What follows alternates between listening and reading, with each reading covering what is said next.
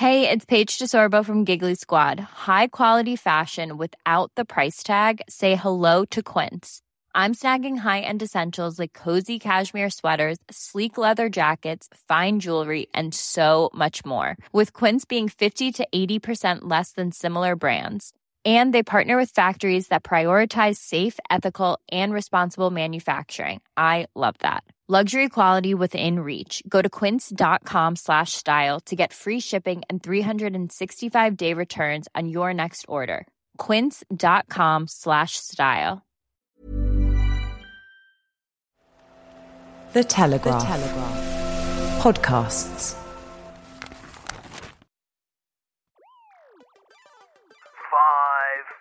If you transgress, if you speak out and say something that's different to this kind of accepted orthodoxy on gender, on race, then, you know, you, you just don't fit in. Four. We're not getting our money's worth in the N H S, and if the N H S was organised better, the clinical outcomes would be far superior than where they currently are. Three. We are entering a period, I think, where people are going to die because of that inefficiency. That is the ultimate first world problem. We've got my cockapoo shampoo and set and the courgette for my tray bake. Crikey. These are costs that people across the country will be being affected by. We have liftoff. Welcome once again to Planet Normal, the Telegraph podcast with Alison Pearson. Hello. And me, Liam Halligan. Well, it's back to the nineteen seventies, co-pilot, as the cost of living squeeze hits Britain. Inflation as measured by the Consumer Price Index was nine percent higher in April than the same month in twenty twenty-one, up from seven percent in March. And on the old measure, the Retail Price Index, which the Bank of England used to target, inflation hit eleven point one percent last month. Last time prices were rising this fast, co-pilot, Shaking Stevens was in the charts and Bucks Fizz were ripping their skirts off at Eurovision, telling us it's time to make our minds up. As the cost of living spirals, not least for less well-off families, the economic impact of fuel and food prices, not just of the war in Ukraine, but of Western sanctions and Moscow's countermeasures, is emerging as a major theme in British politics. Another unmentionable, now demanding to be discussed, is the future of the N H S, Alison, something firmly on the Planet Normal agenda.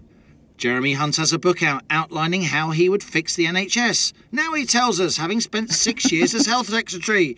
And you've written a powerful Telegraph column this week, link in the show notes to this episode, highlighting that the number of N H S bureaucrats has almost doubled since the pandemic, with almost no change in the number of much-needed frontline staff. So let's discuss the growing focus on our health service, Alison, as the gargantuan post-lockdown waiting lists come into view. But before that, last Wednesday, at the Soho Hotel in London, as Frankie Valli and the Four Seasons once sang, "Oh, what a night." Oh, what a night. Wasn't it wonderful? I was just in a bath of bliss, really. All our listeners, every bit as wonderful, diverse. What an interesting group. It all worked wonderfully well. And we had the marvellous Sue Cook, who did an absolute pitch-perfect introduction, Professor Sunetra Gupta, Planet Normal, orthogonal to the orthodoxy star, came on. I think one day, Liam, we may get the marvellous, graceful Sunetra to say something disobliging about some of the science. She is, as you said last week. You literally chided her. You're the politest woman on earth. Say something controversial. Start slagging people off. That's not her style, is it? No. Anyway, and then we had also our third guest, Sir Graham Brady, chairman of the nineteen twenty-two committee, absolutely marvellous. And the audience really loved him and people at home. It was very funny, co-pilot, because we were sitting a bit of a distance apart, weren't we? And I was looking over and I thought, why is Liam making those strange eye motions at me? And you said to me afterwards that it was something people do in telly to give them signals. I thought, he is trying to tell me something, but I'm so happy I'm going to ignore him. It was a rip-roaring success. I wanted to say thanks again to Jade Clark, to Lanya Carrigan, to the events team at The yeah. Telegraph, and, of course, to all our regular producers we thank at the end of every episode. It was proof of concept. We will be doing more, Planet Normal events in the future. We apologise again to loyal listeners. We know many, many of you were disappointed that you couldn't get in-person tickets. We hope the live stream was a reasonable substitute, joining us virtually, if you like. And of course, if you haven't listened to our one hundredth anniversary episode, you can still catch up on the regular podcast. But all in all, I think a thoroughgoing success. Oh, what a night. Oh, what a night.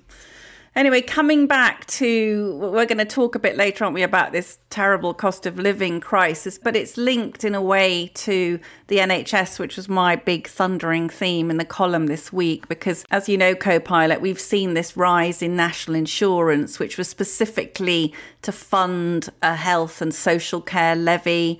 The government broke its manifesto promise not to raise taxes and has given the N H S a stonking extra twelve billion to help it catch up after the pandemic. An eye-watering one in nine of the population is currently on a waiting list.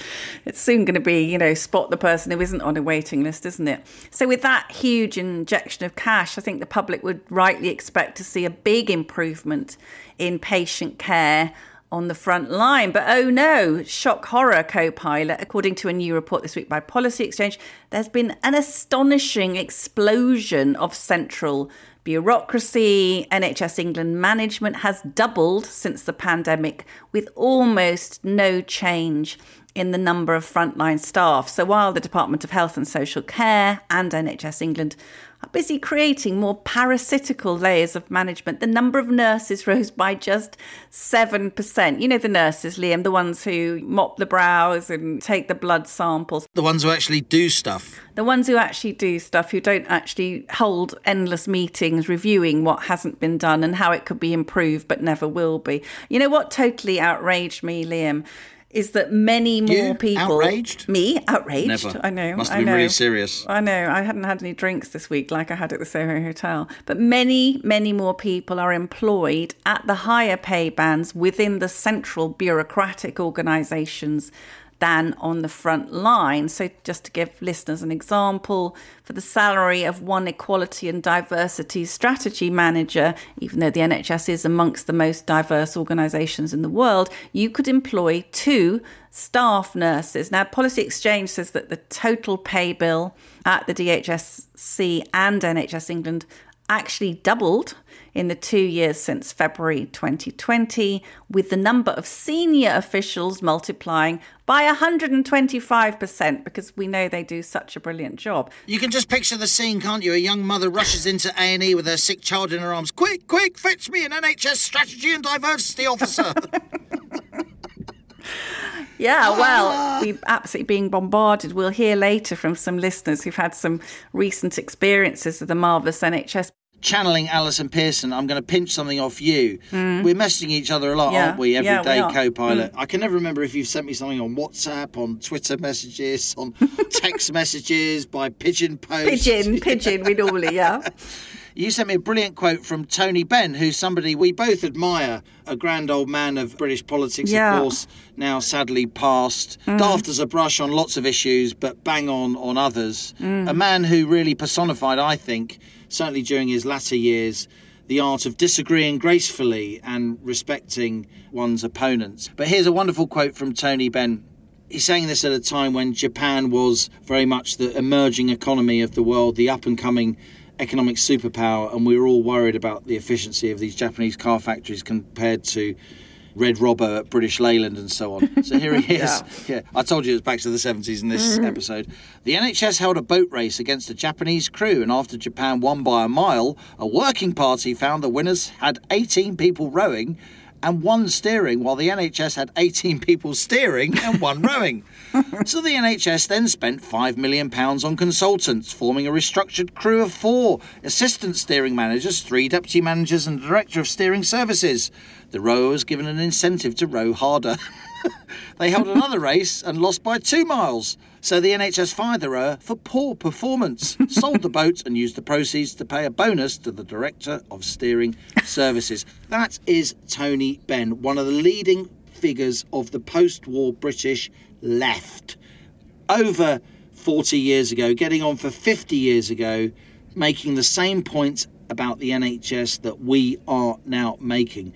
This is a cross-party cause, isn't it? This is not a right-wing conspiracy or a left-wing conspiracy. People from across the political spectrum, Alison, you and I included, feel that the N H S is deeply inefficient. These inefficiencies are deep-rooted and, as Anthony Wedgwood Benn has just demonstrated, from beyond the grave, long-standing. Yes, but when you read that out, you think that was a politician of the left, of course, yeah. but of immense substance, who was yeah. able to see that the N H S had even then become an utterly self-serving organisation. Now, you call it inefficient, Halligan. We are entering a period, I think, where people are going to die because of that inefficiency. It's not just you won't get seen. We're hearing from listeners who are being told they can have procedures in two or three years' time. It's no longer a matter for satire, but we haven't got any politicians stating what Tony Benn was prepared to state with such searing wit all those years ago, because the Conservatives are too scared to touch it, because they think they're weak on the N H S, because everybody loves the N H S. And the Labour Party,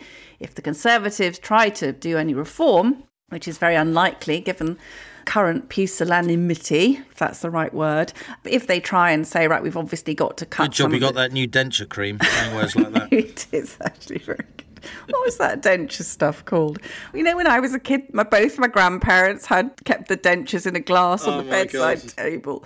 But anyway, yeah, steridant, that was steridant, it. Put steridant in the glass. So we haven't got anyone really. And I feel with people like us that you put your head above the parapet and then you get shot down, evil Daily Telegraph sort of being nasty to these marvellous angels in the N H S. We're not talking about the angels in the N H S. We're talking about thousands and thousands of... I mean, they're multiplying like rabbits, Halligan. They duplicated, triplicated, quintupled layers of admin. I did ask George.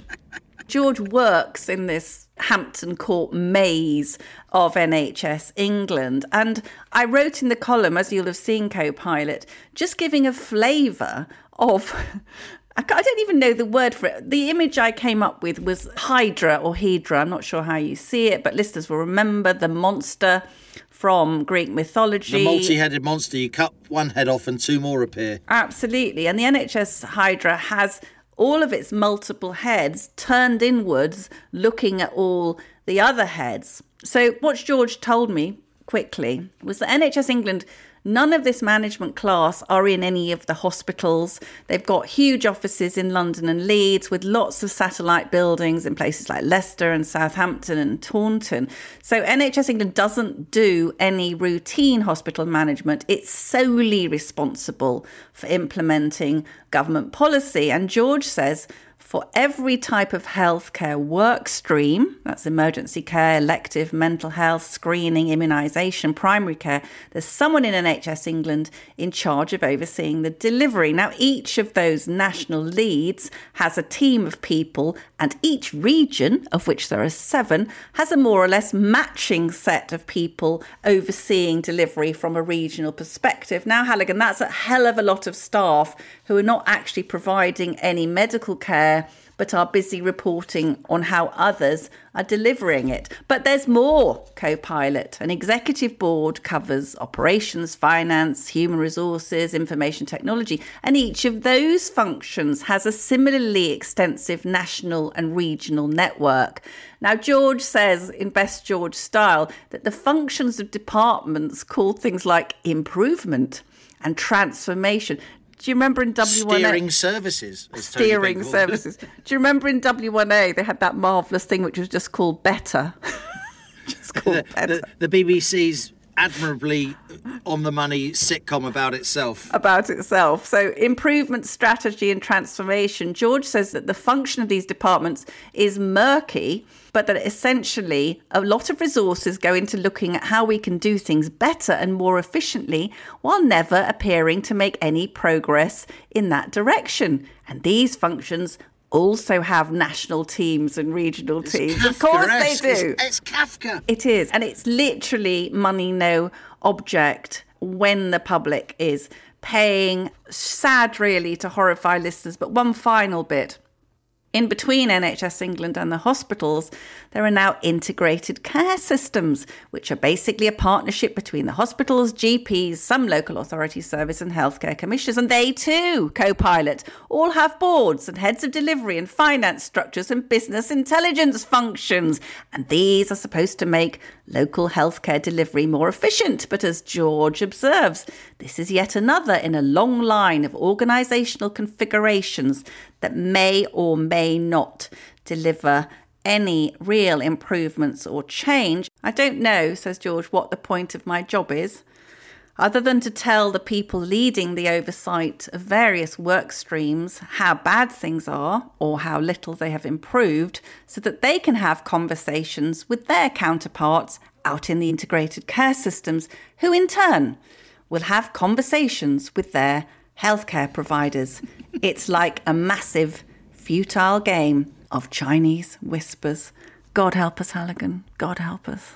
George is, of course, our senior source within N H S England. We don't disclose who he or she is. We can't independently verify what George tells us when George delivers data to us that we report, because it often isn't published. And when we do report it, we report it before it's published. George was involved in the one hundredth anniversary episode. Yes. He or she was there, or at least listening on the live stream. And George got a round of applause because of course, George has been a font of real knowledge. Yeah. We've literally had cabinet ministers asking us for the next George update. I mean, that's how mad this situation is, that N H S England's data, in some senses, isn't even available to ministers. Can I ask you, co-pilot, A, they're giving them twelve billion more. Why wasn't that ring-fenced for frontline? We desperately need to train up now. Everything, it should be action stations on the ship, all the sirens going off. Pull back as many older medics, veteran medics and nurses as we can. Absolutely. All hands to the pump. With one in nine people on an N H S waiting list, you opened your column with a really harrowing human story directly reported to you by somebody who you've known for a very long time and, and care about. I'll protect their privacy. I urge listeners to read that column. Again, the link is in the show notes to this episode. All I can say is that this is a baby. He's an absolutely lovely baby. He's over one now, uh, suffers from chronic ear infections. And the parents were told that until he's had thirteen chronic ear infections, he can't be eligible for grommets, which are the little things they put into their ears to expand the eardrum and make things more comfortable. And recently then, when he did pass his thirteenth lot of antibiotics, the parents were excited. And then they said the waiting list for the E N T consultant is nine months. So that's... To even see the even consultant. To see the consultant, never mind. I'm really, I am kind of lost for words, really, because someone has to challenge this. It's a national disgrace, Liam. This is... Babies in other countries are not being told they have to have pass a threshold of actual serious infection before they can be considered for treatment. It's just dire. And I think that the fact that this money has been handed over, the fact they've clearly been spending it on replicating more of these absurd functions so brilliantly described by George, I think it's immoral. I do think there's change in the air, and I don't want to call this too early, but there was the excellent report by Tim Knox, who was a guest on Planet Normal in our ninety-ninth edition. So Tim is a very, very experienced researcher. He put together data across advanced countries for the Civitas think tank. He put together a really easy to read but very authoritative report showing that on any objective measures, the N H S isn't under-resourced. On the contrary, it's bang in the middle of spending as a percentage of G D P among the advanced, what we call O E C D economies. And yet the clinical outcomes, the health outcomes, are at the bottom or yeah. very near the bottom on almost every measure in terms of cancer survival rates, stroke survival rates, heart disease survival rates. Absolutely terrible. Then you've got this new report out, yeah. which you covered, Alison, from Policy Exchange, detailing again how this extra money has gone into more layers of bureaucracy. I wouldn't call it murderous. I would call it safety critical, because that is a phrase that Jeremy Hunt used, who I mentioned in the opening. I've got quite a lot of time for Jeremy Hunt. He was a very hard-working and I think respected health secretary across the political spectrum. He was, of course, health secretary for longer than pretty it's much six, anyone six else. Six years, wasn't it? Yeah, he lasted six years, which is incredible in such a difficult, a highly pressured job. He's on political manoeuvres. He might want to come back if Boris drops the ball seriously, seen as a more kind of moderate, friendly to the home counties candidate. But he's produced this book talking now about how the N H S has these preventable deaths. Jeremy Hunt talks about them openly. Now, I made Dispatches documentaries for Channel four years mm. ago when it was clear there was preventable deaths, and it was extremely difficult to get that fact on air, because the N H S lawyers went absolutely ballistic mm. about it, and there were huge threats made. The fact that a health secretary is now talking openly about these preventable deaths, which aren't just in the N H S, they're in many other international healthcare systems. I wish he'd talked about them more when he was actually Secretary of State for Health, but at least he is now talking about them. And we need to keep pointing out that it's not just nasty Telegraph columnists saying this, it's people like Anthony Wedgwood Benn, it's nice sort of furry, cuddly conservatives like Jeremy Hunt with genuine knowledge and understanding of how the system works. This isn't a cross-the-board, cross-party emerging view now that we're not getting our money's worth in the N H S, and if the N H S was organised better, the clinical outcomes would be far superior than where they currently are. But as you say, Liam, Jeremy Hunt was Secretary of State for Health for six years.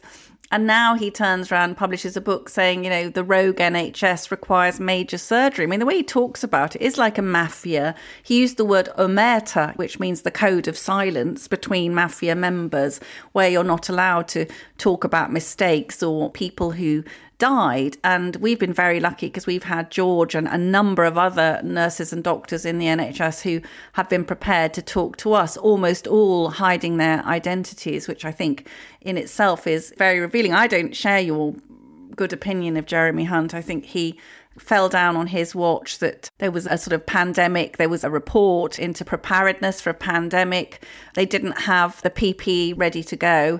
That's my view. But as you say, he has eventually, but any any criticism of the N H S at all from any public figure is extremely welcome. But I think what may drive it now is that we're seeing the public, most people, I imagine most listeners of Planet Normal will have a family member or a friend who is experiencing some difficulty getting healthcare. And I think that sense of a gap between our N H S and the misery and long waits that people are experiencing will grow. And I think in the weeks and months to come, as these waiting lists really come to the fore, and the cost of living squeeze gets tighter, I do think the public, and I hope the media, are going to demand more substance from both our government and from the opposition parties on policy. What are your ideas?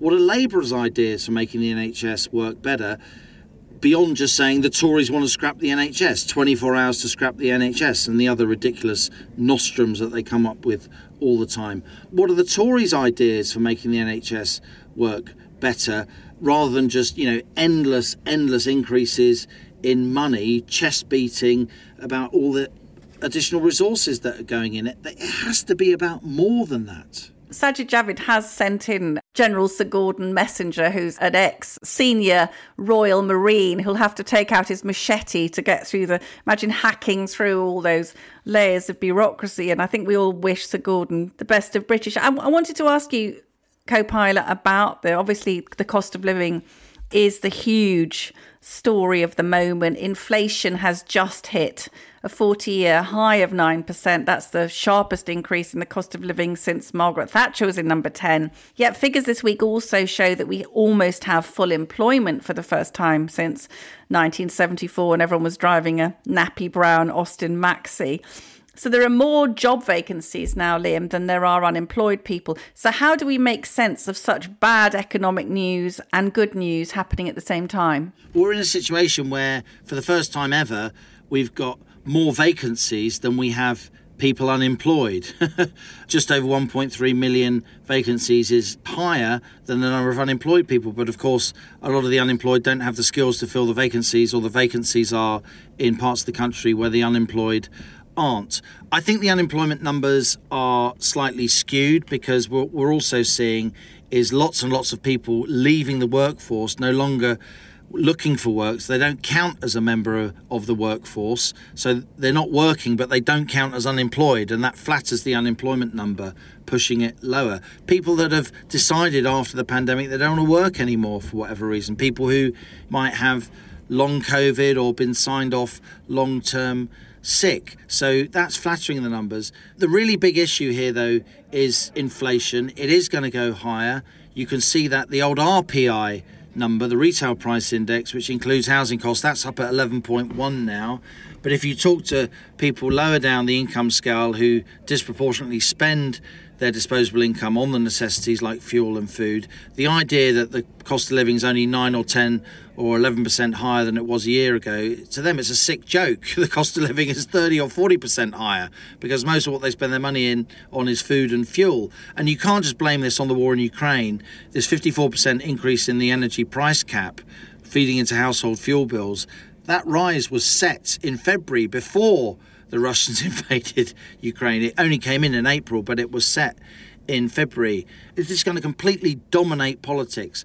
I sense that it's just going to blow away all the nonsense about Partygate and Leggate and ridiculousness, as more and more people, and not just the lower income people on benefits, but people who previously thought themselves as comfortable, won't be able to pay their fuel bills. We'll see their food bills so eye-wateringly high that they seriously have to cut back on what they eat, eating different types of food rather than the food that they've become used to. And you can see, if you look at the producer price index numbers, this is not the C P I or the R P I, this is the P P I, which we've discussed in the past, Alison.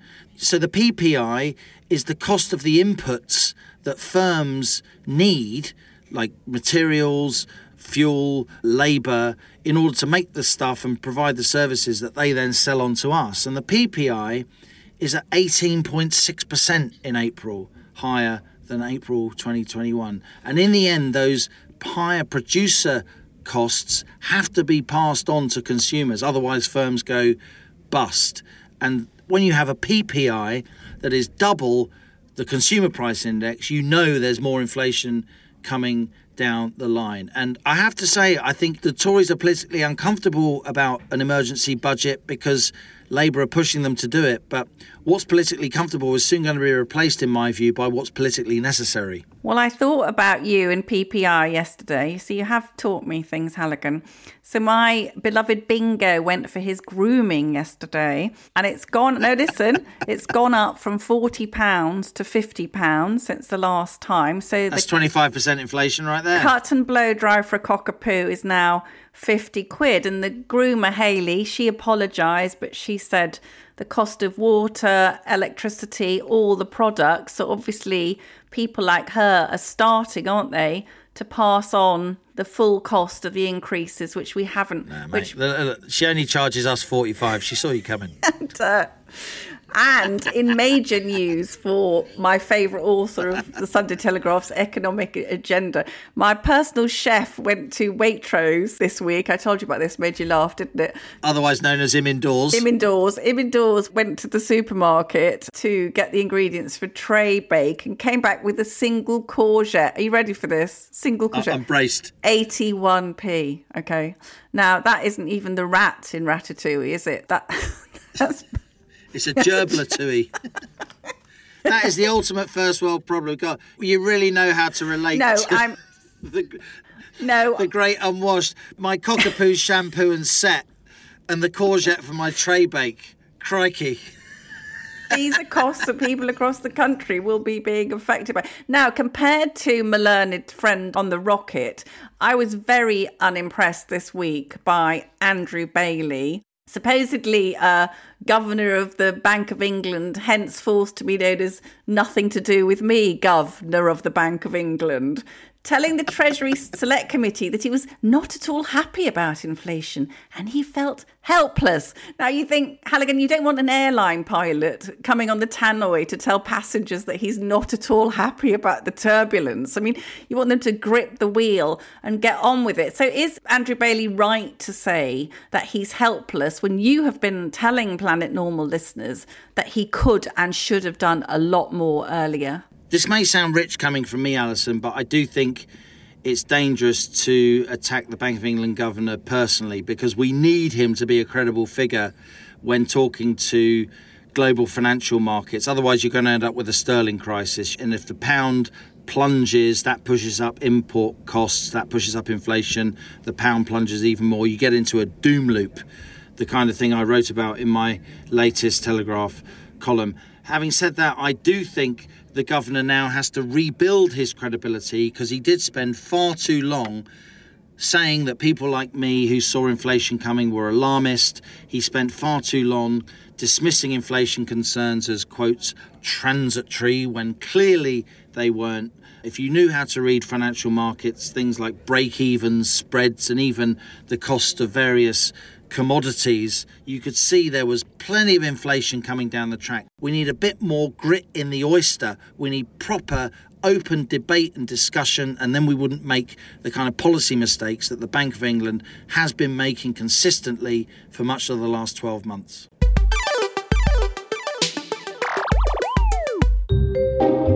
I do apologise for interrupting your podcast listening, but I wanted to pop in to tell you about another Telegraph podcast.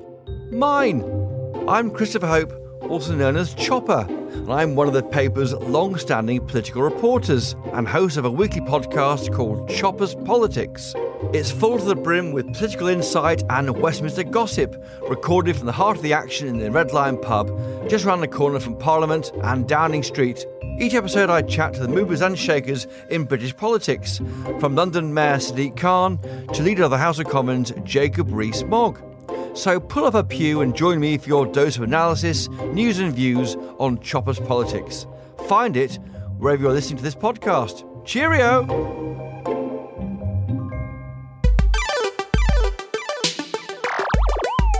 Back in twenty seventeen, the Oxford English Dictionary included among its new words of note the term woke, derived from a sense that someone is awake, alert to racial or social discrimination and injustice, the definition now states.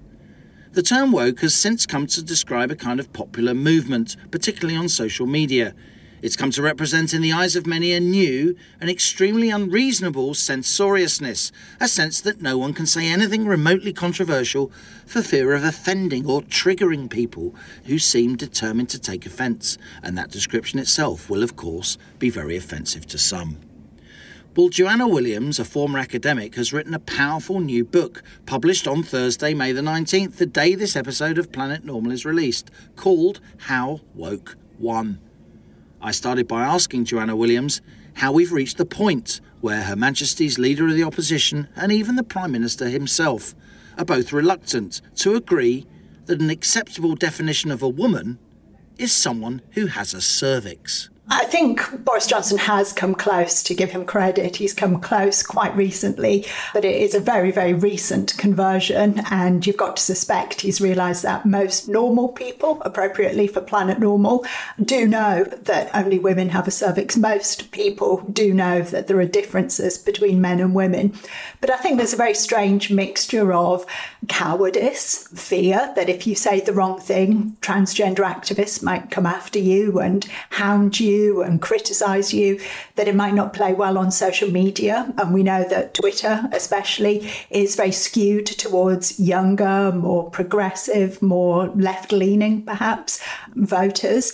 It might not play well in the media, which we also know is dominated by woke voices.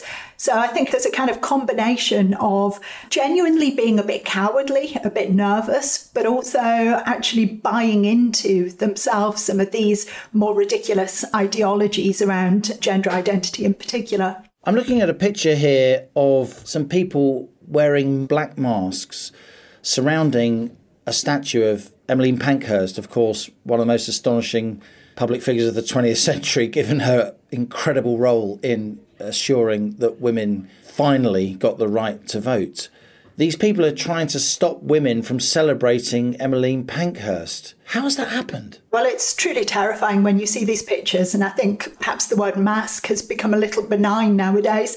To me, these pictures are of people in balaclavas. And if we talked about full-face balaclavas a generation ago, this would have clear implications of terrorists. And to me, this is what these people are. They're thugs. They are people who are highly motivated by a moral belief in their own certainty, if you like.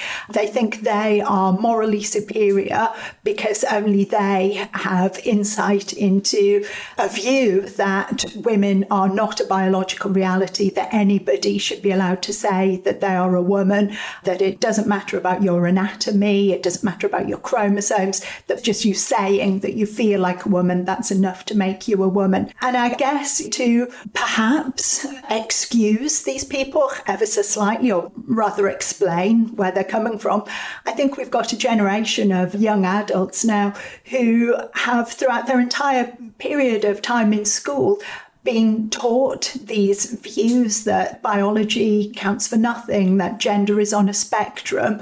You've got young people now who are absolutely steeped in this through their schooling, through the media they consume, because they somehow in their heads believe that they're acting on behalf of a victimised group, that they are the most morally superior, most progressive people around. And also because they have come to this warped view that words are actually a form of violence. Violence. They think they're real violence, their real bullying and intimidatory and thuggish tactics are actually perfectly legitimate.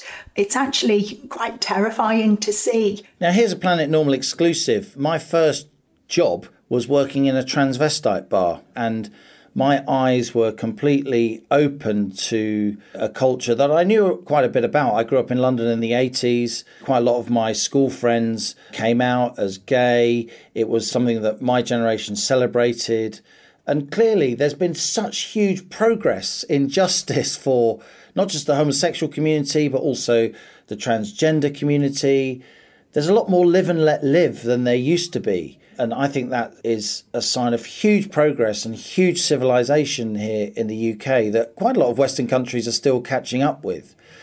On the other hand, Joanna, when I see Joe Biden on his first day as U S president signing an order permitting boys who identify as girls to compete on female sports teams and enter female changing rooms, my feelings completely change.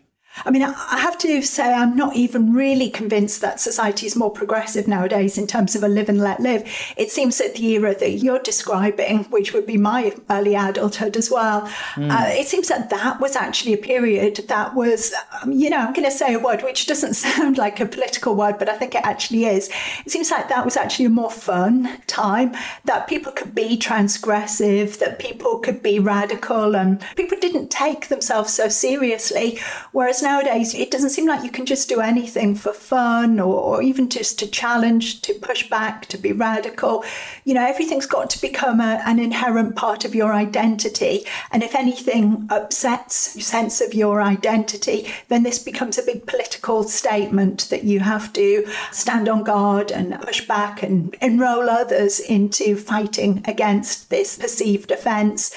So it seems to me that in some ways we've actually become less tolerant, perhaps, than we were ten, fifteen, twenty years ago. And I think that's a real shame. But I think certainly in things like women's rights, you know, you can see things that we had a actually really taken for granted. I mean, I feel as if I'm very lucky. I'm your typical Gen Xer, you know, I'm late forties now. And I grew up throughout my entire life with the sense that women can do whatever we want to be able to do, that there's nothing holding me back, certainly nothing in relation to my sex that's holding me back, that sexism and misogyny were really the stuff of history. But like I said, then you see exactly as you're saying, Joe Biden saying that girls' sports should not just be for girls anymore, that anybody who says they're a girl, any boy who decides he wants to compete in a... Which people like Sharon Davis, people like Sally Gunnell, you know, British sporting legends, world-class sportswomen, they are now leading the way in terms of saying you will destroy women's elite sport if you allow this to happen because however much time you spend trying to change basically the chemistry of your body in adult life, if you've been through male puberty, you have male bones, male muscles. And that's not to challenge or belittle or denigrate in any way somebody's desire to identify in a different way in terms of gender in later life. That's completely up to them. But if they get in a swimming pool with female-born competitors, if they're even a bit good, they're going to win. It's great to see that uh, Martina Navratilova, Sharon Davies, these are brilliant women, and I really take my hat off to them. They get such a pummeling, don't they, for speaking out? Well, they out. do, they do. But what's really interesting and also sad is that these are uh, women athletes who have retired, have retired a fairly long time ago now, and are actually in, dare I say it, quite a safe position now. To, they can afford the luxury, if you like. Mm. It shouldn't be a luxury. It shouldn't be a luxury mm. at all. But I I guess people a bit like J K Rowling as well, who have made their money, if you like, have had their career success and are now in a position where they do have that intellectual freedom, political freedom to speak their minds. I would really strongly suggest that that should be a freedom which we should all enjoy.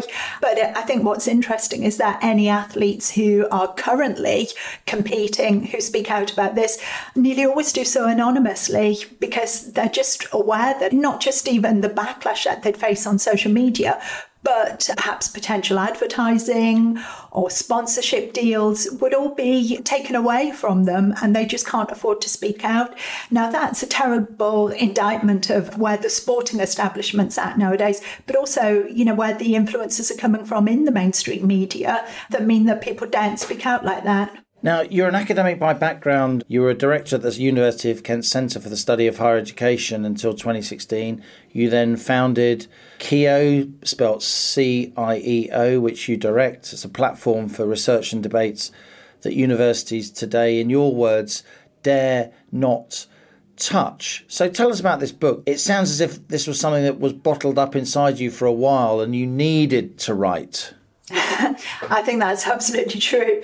I'm very interested in groupthink, if you like, and how groupthink develops and how that pressure to conform really hits free speech very hard, stops people speaking their minds. And I guess when we think about censorship, normally we think about bans and restrictions and police officers coming knocking on your door. But I think groupthink can act as a very censorious impulse and bring people in line with one particular way of thinking.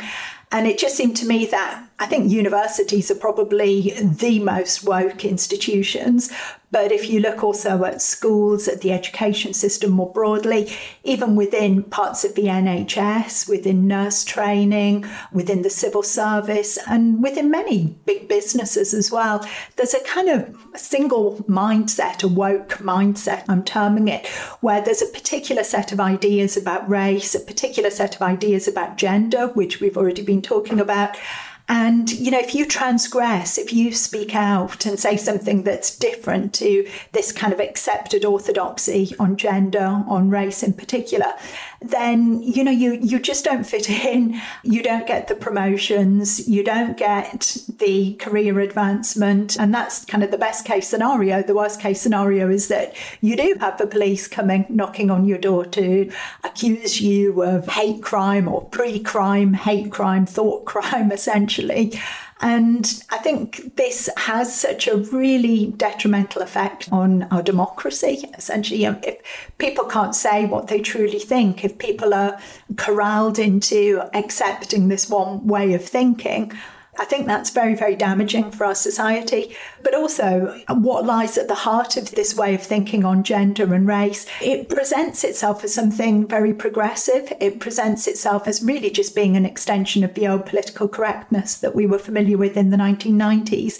But I actually think it's something very different, something far more damaging, because it encourages to see the differences that we have between us, to judge each other essentially by skin colour, to look at differences based on gender as being the most important things about us, Whereas I guess I come from a kind of older generation where to be progressive was to move beyond those surface features of skin colour or sex and actually look at what did a person think about something?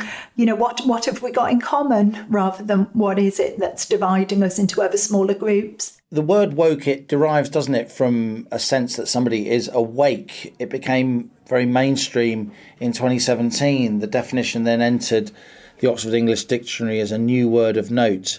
The definition reading, now chiefly alert to racial or social discrimination and injustice.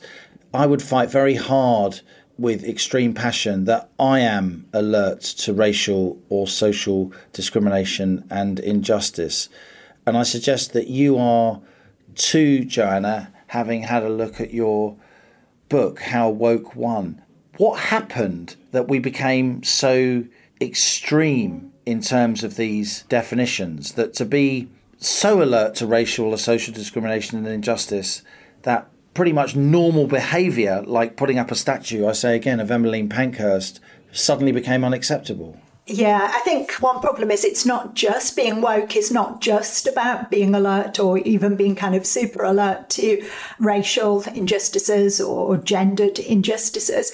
It seems to me that it's very much dressed up in like one particular interpretation of what these injustices mean and one kind of correct way of responding to these injustices. So we could all point to examples that we are aware of in our past where we've come across instances of racism or sexism, for example. And I like to think that I've tried to challenge those instances when I've come across them, and I hope lots of other people would have done too. And it's certainly not something that I would ever dream of.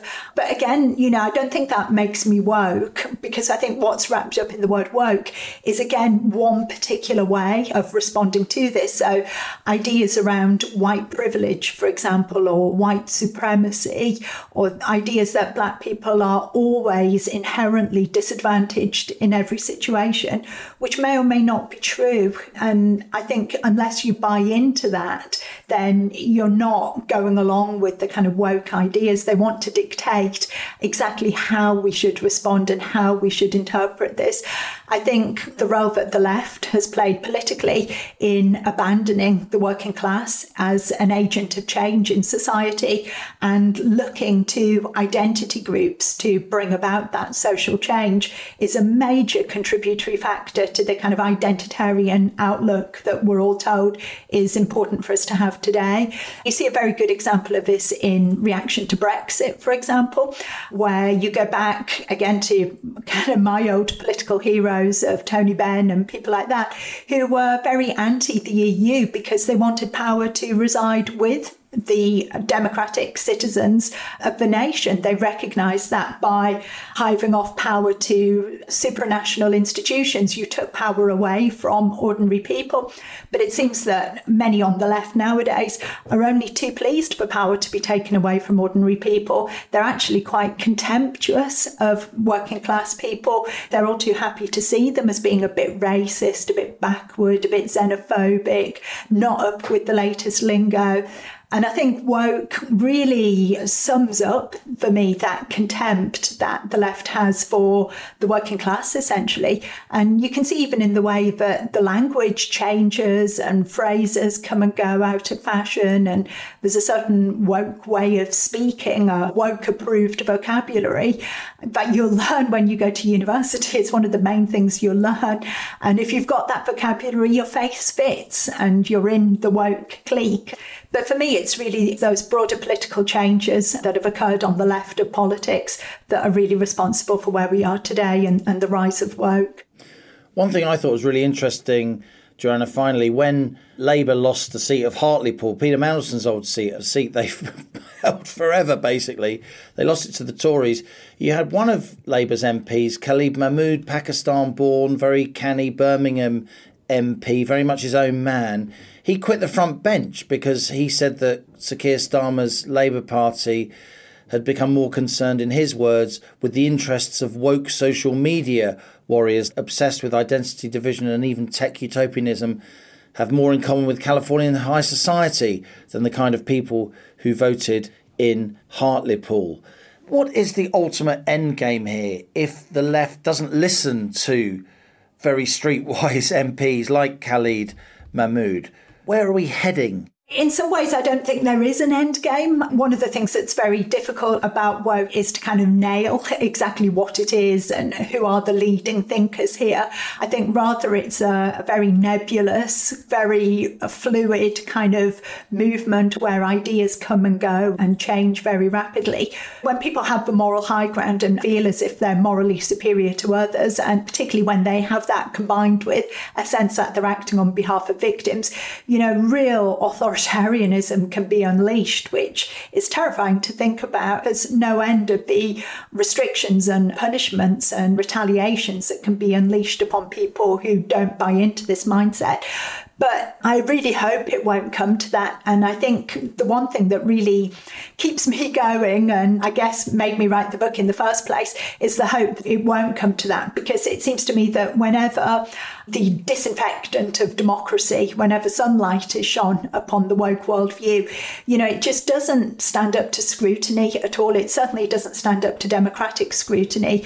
Whenever woke policies, whether this is to rename a street or to take down a statue or a candidate standing in an election, you know, whenever these policies are put directly to people, people reject it. And this is why you see that so many transgender activists, for example, are so quick to avoid debate. The reason why they're so scared of free speech is because they realise their arguments have no substance. So I think if woke activists do have their way, society could become increasingly authoritarian. But my genuine hope and belief is that democracy will prove the ultimate victor here. And the more we learn about woke, the more we come to identify it, to be able to name it, to be able to call it out, then the more it will just diminish and wither away, because there's no genuine kind of intellectual or political substance that can actually sustain this worldview. Doctor Joanna Williams, thanks a lot for appearing on Planet Normal. Absolute pleasure. Thank you so much for having me.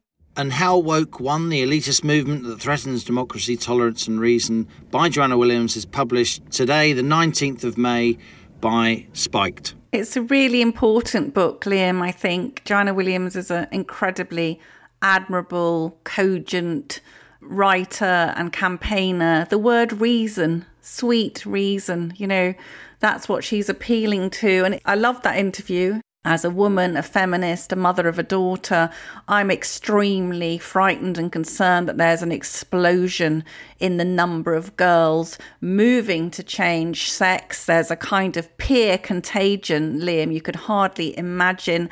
And what I feel as a feminist is that women, young women who would have been maybe gay, or they'd just, guess what, they'd have been a bit of a tomboy. You know, you've got girls, I've got a girl. They went through a phase of, you know, wearing Doc Martens or dungarees, but they were women. Women could be anything they wanted. They could be uber feminine, or they could be, you know, a bit stompy around in boots and dungarees. And now they'll be told, oh, you're trans because you like to have short hair or wear slightly more masculine clothes. No, the category of women is broad and wonderful and encompasses all elements of femininity. So I think Joanna's written a fantastic book, and it is threatening, and people have got to be brave, and people, as you said, like Sharon Davis, Martina Navratilova, we've got to have men and women speaking out against this tyranny, because it's like a witch hunt. Arthur Miller could have written about it in The Crucible, to be honest.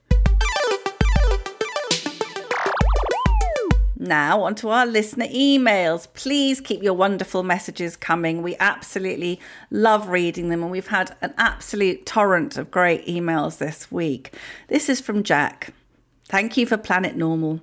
I hope you know that it has meant so much to know that there have been people out there questioning the madness of the last two years.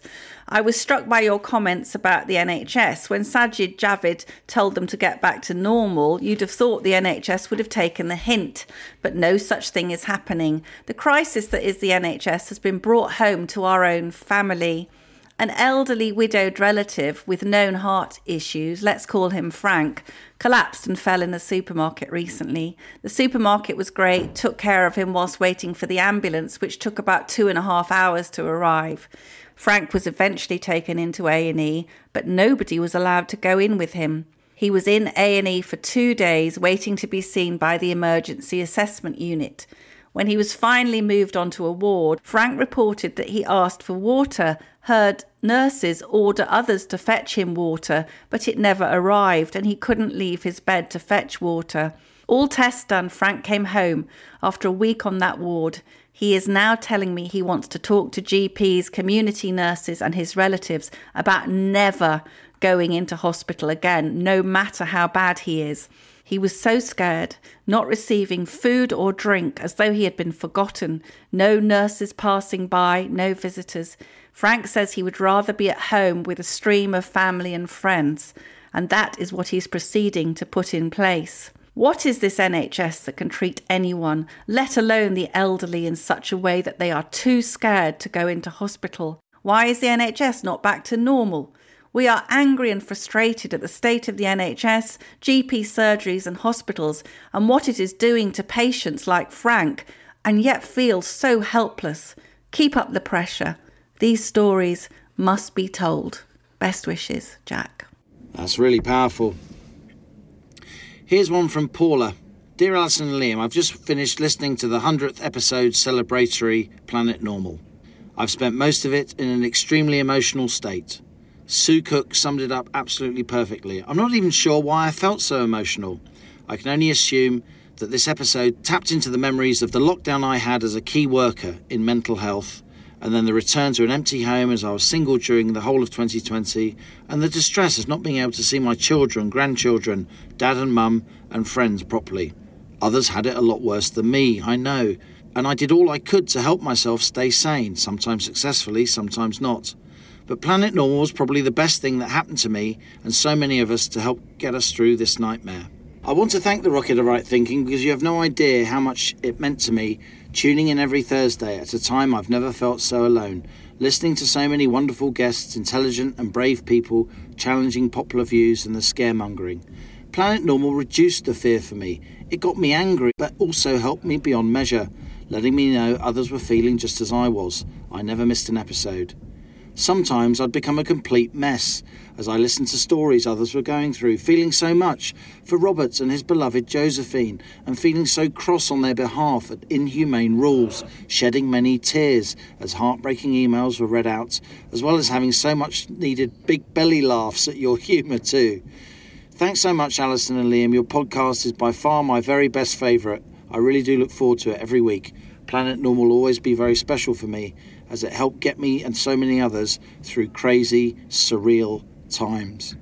Bless you both, Paula. It's really moving. Oh, bless you, Paula. That's absolutely lovely to hear. And here are two more thank yous for our special one hundredth edition, Liam. Joy says, many congratulations on your one hundredth episode of Planet Normal. The planet of sweet reason and common sense has been a highlight of my week since its inception. You have been entertaining, thought-provoking, courageous and just, well, normal, as have been your superb guests. Thank you both for your fantastic journalism and keep on being orthogonal to the orthodoxy. If ever the post of joint benign dictator of the U K becomes available, I hope you would both apply. I, and I'm sure most of your listeners, would vote for you. I'm not sharing benign dictator of the U K with you, Halligan, I tell you. I'd have to launch a bloodless coup. And Belinda, who I met with great pleasure, thank you so much for a memorable evening. We've listened to every episode. I have made notes of your facts and then memorised them to quote to my friends. Poor friends, Belinda. Friends who were sadly brainwashed and utterly obedient. I was immensely impressed how professional and unnervous you both were when faced with a live audience. Well, that was mainly Halligan. I was a bit nervous. Robert and I were not expecting drinks and substantial canapes and then a going home present as well. Thank you again. And Alison, listen to this, Halligan. You go. Look so slim and young. Liam, change your Telegraph picture. I was expecting a small, nerdy, chubby chap. Much love, Belinda. Right, that he's is not, that is a not... microaggression. I'm triggered, and you're cancelled. It's because Belinda thinks you're so handsome in a in a in a mid-period John Travolta quiff kind of way. That's what it is. It's the most backhanded comment I've ever come across. Right.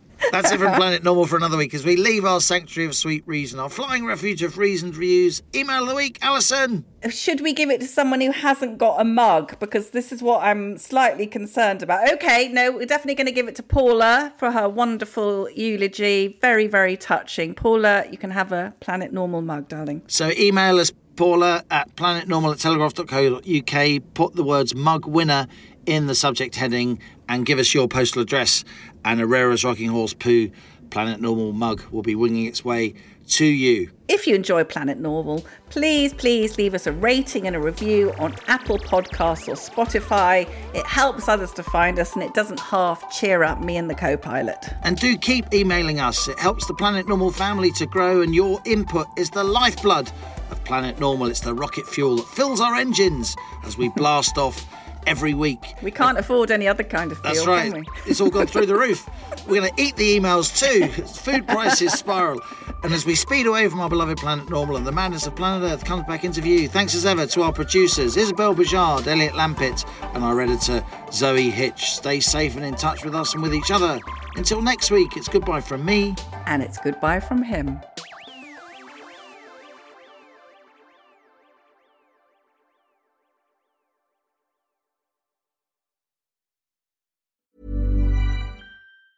Even when we're on a budget, we still deserve nice things.